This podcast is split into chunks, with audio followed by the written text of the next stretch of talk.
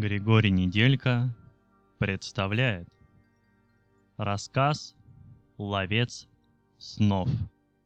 Автор Дара.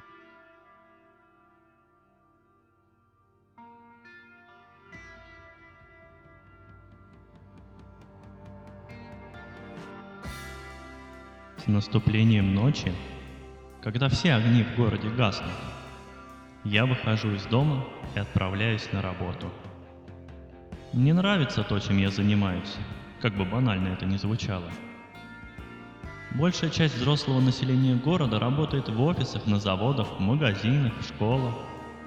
И никого особо не интересует, что делает целый день сосед по дому или приятель с собачьей площадки, потому что все и так очевидно и банально.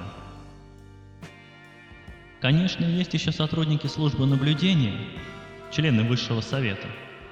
Никто в точности не знает, какие секретные и суперважные проблемы они решают в своих кабинетах с окнами от пола до потолка в высоченном здании в центре города. Но правительство и секретные службы всех стран – организации загадочные и мистические. А еще есть мы, ловцы снов. Нас совсем немного. По пять-шесть человек в районном городке, в крупных поселках два-три, а в мелких деревушках и на хуторах по одному на большую, но малонаселенную территорию. Только в городе нас больше пятьдесят человек. И это разумное решение. Город – столица, народу живет много, и работы хватает. У каждого из нас свой квартал, поэтому мы никогда не видимся друг с другом. Мы вообще ни с кем не видимся, потому что днем, когда в городе кипит жизнь, мы спим, а когда все засыпают, выходим на работу. Некоторые жители не верят, что ловцы снов вообще существуют, а те, кто верит, все равно толком не представляют, чем мы занимаемся. Но это не так уж и важно. Главное – успеть до рассвета облететь отведенный тебе район и вовремя закончить работу. Наша работа окружена таким количеством слухов и сплетен, что, наверное, все-таки имеет смысл рассказать о ней хотя бы немного. Это не запрещено правилами, просто никто никогда не спрашивал нас напрямик. Наверное, потому что никто нас не видел. Когда-то давно, сейчас уже и не вспомнить, сколько веков назад, тогдашний высший совет издал закон, согласно которому сны определялись как вредный, отвлекающий от насущных дел вид мозговой активности. Сны оказывают расслабляющие и разрушительные воздействия на функционирование индивида в течение дня, могут послужить причиной депрессии, мечтательности, снижения трудовой активности. На самом деле закон этот никто, кроме нас, не читал полностью. И уж поверьте мне, ничего интересного не пропустил. Как все юридические акты, он написан занудным канцелярским языком, в хитросплетениях и закорючках которого прячется истинный смысл, укладывающийся в несколько слов. Видеть сны запрещено и наказуемо. В первый раз административно, а если попадешься во второй – уголовно. Точно не знаю, но ходят слухи, что нарушителей представители службы наблюдения собирают в специальные тюрьмы и дезинтегрируют. После принятия закона много лет ушло на то, чтобы подготовить специалистов, воспитателей и учителей, которые свислее обучают детишек сначала контролировать свои сны, а потом и просто перестать их видеть. Были разработаны особые методики гипноза и медитативные упражнения. Конечно, на тесты и проверки ушло много времени, но теперь почти все малыши еще до школы усваивают хотя бы основы науки сна-невидения. Разумеется, совершенствоваться в этом искусстве приходится всю жизнь, но для большинства ежевечерние тренировки – столь же привычная процедура, как умывание или чистка зубов. Но дети, дети и есть, они еще только учатся. А ведь обучение, несмотря на все старания методистов и специалистов из образовательного комитета по снам, можно начинать только с трех лет. Поэтому ловцы снов каждую ночь облетают отведенные им кварталы и собирают детские сны. Бывает, что некоторые дети постарше все еще продолжают видеть сны. Если ребенок не достиг двенадцати лет, мы просто сообщаем о недоработках в процессе обучения в школу, куда ходит малыш. А уж если сон приснится взрослому человеку, признаюсь честно, про такие случаи за двадцать лет работы я только слышал, самому сталкиваться не приходилось. Необходимо сообщить об этом сотрудникам службы наблюдения. И тогда нарушитель одного из основных законов нашего мира будет наказан по всей строгости.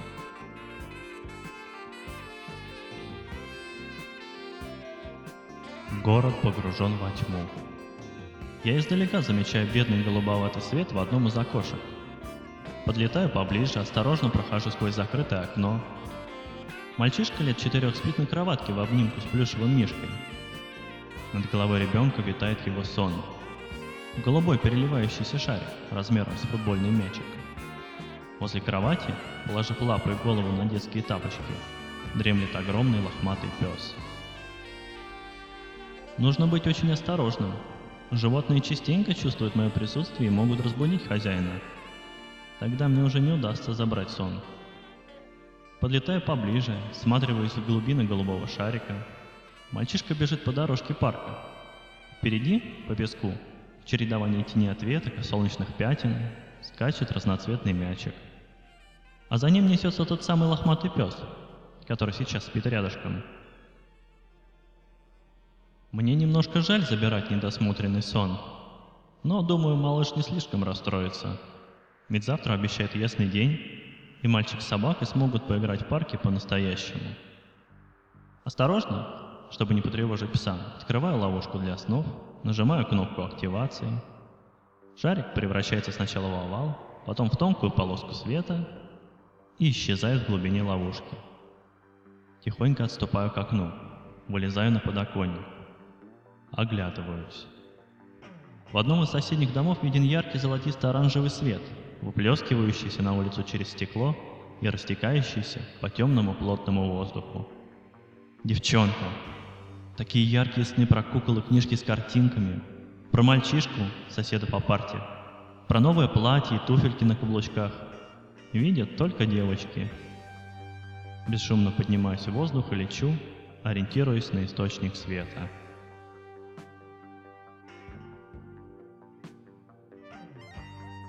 Под утро, незадолго до рассвета, я возвращаюсь домой. Я живу в престижном квартале, где каждый дом строился каким-нибудь известным архитектором, оформлением интерьера занимался модный дизайнер, а территория приусадебного участка нередко превышает площадь, занимаемую многоквартирным домом в рабочем районе. Коттеджи и виллы здесь невысокие, всего три-четыре этажа. Практически все окружены коваными фигурными заборами. Во дворах много зелени и огромных деревьев, могучих дубов, старых узловатых лип, стройных сосен, изящных березок. У некоторых домовладельцев есть зимние сады и оранжереи с редкими цветами и растениями. Если вы сейчас думаете, что ловцы снов зарабатывают огромные деньги, то вы заблуждаетесь. Наши дома принадлежат службе наблюдения, а мы просто арендуем их за символическую плату. Это очень удобно, когда все ловцы снов обретаются неподалеку друг от друга. Потому что раз в неделю специальный автомобиль службы объезжает наши дома и забирает собранные сны. К тому же в этом квартале люди настолько заняты собой, что не обращают внимания на образ жизни и привычки соседей. Никто и не замечает, что я всегда днем сижу дома, а на улицу выхожу только по ночам. А даже если и замечают, наверняка считают меня чудаковатым богачом, ведущим эксцентричный образ жизни и безуспешно пытающимся прожить свои миллионы.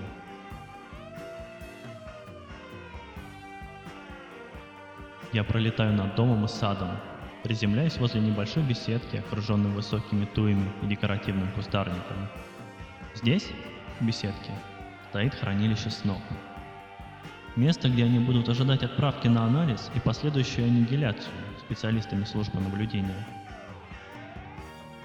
Внутри беседки все озарено мерцающим светом разноцветных шаров, плавающих в похожей на желатин жидкости внутри аппарата. Этот огромный, странной формы прибор из ударопрочного стекла, со множеством трубочек, поворотных краников и вентилей по бокам, занимает почти все помещение, так что мне приходится протискиваться вдоль стенки и очень аккуратно подключать ловушку к вентилю, через который сны всасываются внутрь. Теперь нужно повернуть синий краник. Первое, чему нас учили на курсах, никогда не путать вентиль забора снов с вентилем, позволяющим выпустить их наружу. Но ошибиться трудно, практически невозможно. Второй краник неприятный, темно-красного цвета, цвета слегка обветренного сырого мяса, разорванного хищным зверем. К нему даже прикасаться противно, не то что поворачивать. Раздается мерзкий, хлюпающий звук, похожий на тот, который издает болото, втягивая заплутавшую зверюшку. И сны уже внутри. Все двенадцать. Мой лов за сегодняшнюю ночь. Последний раз окинув взглядом светящийся прибор, внутри которого беззаботно резвятся, смеются и танцуют детские сны, не подозревая, что им уже никогда не вернуться к хозяевам, я возвращаюсь домой. А теперь позавтракать, умыться и спать. До новой ночи. Мне очень страшно. Я с самого начала знал, чем все это может закончиться. И мне казалось, был готов к тому, чтобы понести наказание за содеянное. Сейчас, когда мне уже сообщили, сотрудники службы наблюдения в пути, я не могу преодолеть свой страх. Но я должен, должен собраться с силами и закончить то, что начал два дня назад. Неужели прошло всего два дня? Мне кажется, миновала вечность.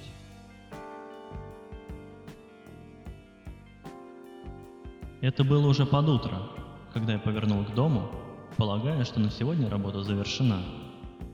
Но в одном из окон я увидел свет. Это был удивительный свет. За все двадцать лет работы я никогда не встречал такого.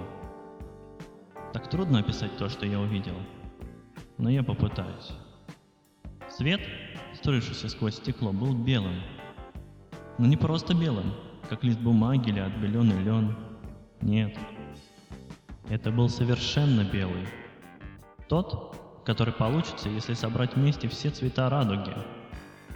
Белый, как ангельские крылья, как только что выпавший снег, как шкурка единорога, как древний храм из белого мрамора, озаренный ярким солнцем. Я осторожно проскользнул сквозь стекло, подошел к кровати, гляделся в спящего еще совсем молодого парня. Передо мной лежал и улыбался во сне преступник. Я мысленно отметил, что после возвращения домой нужно доложить службу наблюдения. Я открыл ловушку и на секунду задержался, вглядываясь в светящийся шарик над головой парня. По улице, прикрываясь зонтом от косого дождя, шла молодая девушка. В ней не было ничего особенного: русые волосы, веснушки на щеках, курносый нос, пухлые щеки. Да и фигурка, прямо скажем, не очень. Ноги коротковаты, бедра широковаты, парочка лишних килограммов. Пока она молодая, это не слишком ее портит, но вот лет через несколько... В общем, обычная девчонка, каких много на улицах нашего города. Она дошла до кафешки на углу, открыла тяжелую дверь, одновременно пытаясь закрыть зонт, вошла внутрь. И тут ее лицо изменилось. Я даже не понял, что произошло, но она вдруг стала потрясающей, неправдоподобно красивой. Может быть, дело в улыбке, которая озарила ее лицо? Может быть, в мгновенно просиявшем взгляде, когда она увидела парня, сидящего за столиком в углу? Он поднялся ей навстречу, что-то сказал, коснулся ее руки. Тут сверкание сна стало настолько ярким, что я отступил на несколько шагов и прикрыл глаза рукой, а потом повернулся и вылетел на улицу. И вот сейчас я сижу на кухне роскошного дома перед чашкой остывшего кофе и жду, когда за мной приедут сотрудники службы наблюдения. И мне очень страшно. Я чувствую, что они уже близко. Наверное, это и придает мне сил. Я вскакиваю и бегу к беседке, а за моей спиной распахиваются огромные кованые ворота. Но у меня еще есть время. Участок большой, все строения скрыты деревьями и кустарником. Чтобы найти меня, им придется обойти весь двор, побывать и в главном коттедже, и в оранжерее, и в хозяйственных пристройках. Аппарат гудит, как рассерженные насекомые, гадко причавкивает, перегоняя по трубкам жидкость, в которой хранятся сны. Я останавливаюсь и смотрю на него. Внутри похоронен детский смех, радость, мечты. Преодолевая отвращение, словно дотрагиваясь до слизняка или полуразложившегося трупа, я открываю кран цвета венозной крови, потом распахиваю витражные окна беседки. Сны взлетают в темное ночное небо, озаряя его яркими всполохами голубого, розового, сияющего золотистого, насыщенного фиолетового, нежного сиреневого, весенне-зеленого, серебристого, жизнерадостно-оранжевого и иными красками, для которых в нашем сером мире просто не существует названий. Они поднимаются все выше и выше, пытаясь найти дорогу к своим маленьким хозяевам. И все лучше слышны их голоса, смех, музыка их песен. И это слышу не только я. Где-то в соседнем доме распахивается окно, потом еще одно, еще.